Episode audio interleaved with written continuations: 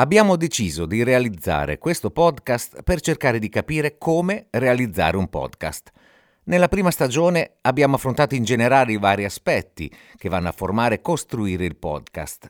Nella seconda stagione abbiamo fatto delle interviste da alcuni esperti ed esponenti del settore. Nella terza stagione abbiamo deciso di dare dei brevi e concisi consigli, piccole pillole personali e catturate dagli esperti incontrati in questi anni. In questa quarta stagione Invece parleremo dei vari format per podcast. Io sono Gianni Gozzoli e questo è Come fare un podcast, quarta stagione e in questa puntata darò dei consigli sul podcast di contenuto riutilizzato.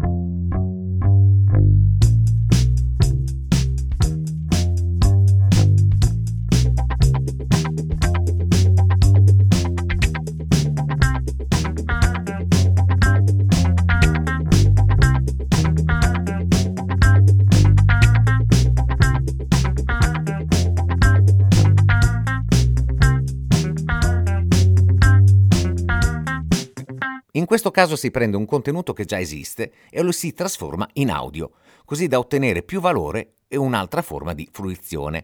Potresti aggiungerlo, dividerlo o trasportarlo su un nuovo supporto. Alcuni blogger prendono semplicemente il contenuto scritto esistente e lo riutilizzano in un podcast, altri fanno un video su YouTube e lo trasformano anche questo in podcast. Ad esempio, un professore potrebbe registrare e pubblicare le sue lezioni e un comico potrebbe pubblicare le registrazioni dei suoi spettacoli.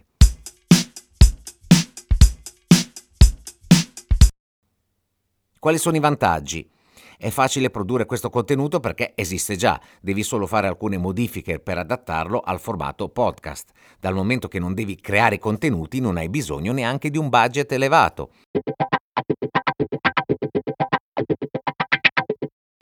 Gli svantaggi poiché il contenuto non era originariamente destinato a un podcast, potrebbe non adattarsi perfettamente al formato audio. Ad esempio, un docente potrebbe chiedere al suo pubblico di alzare la mano, che ovviamente non è realizzabile attraverso un podcast.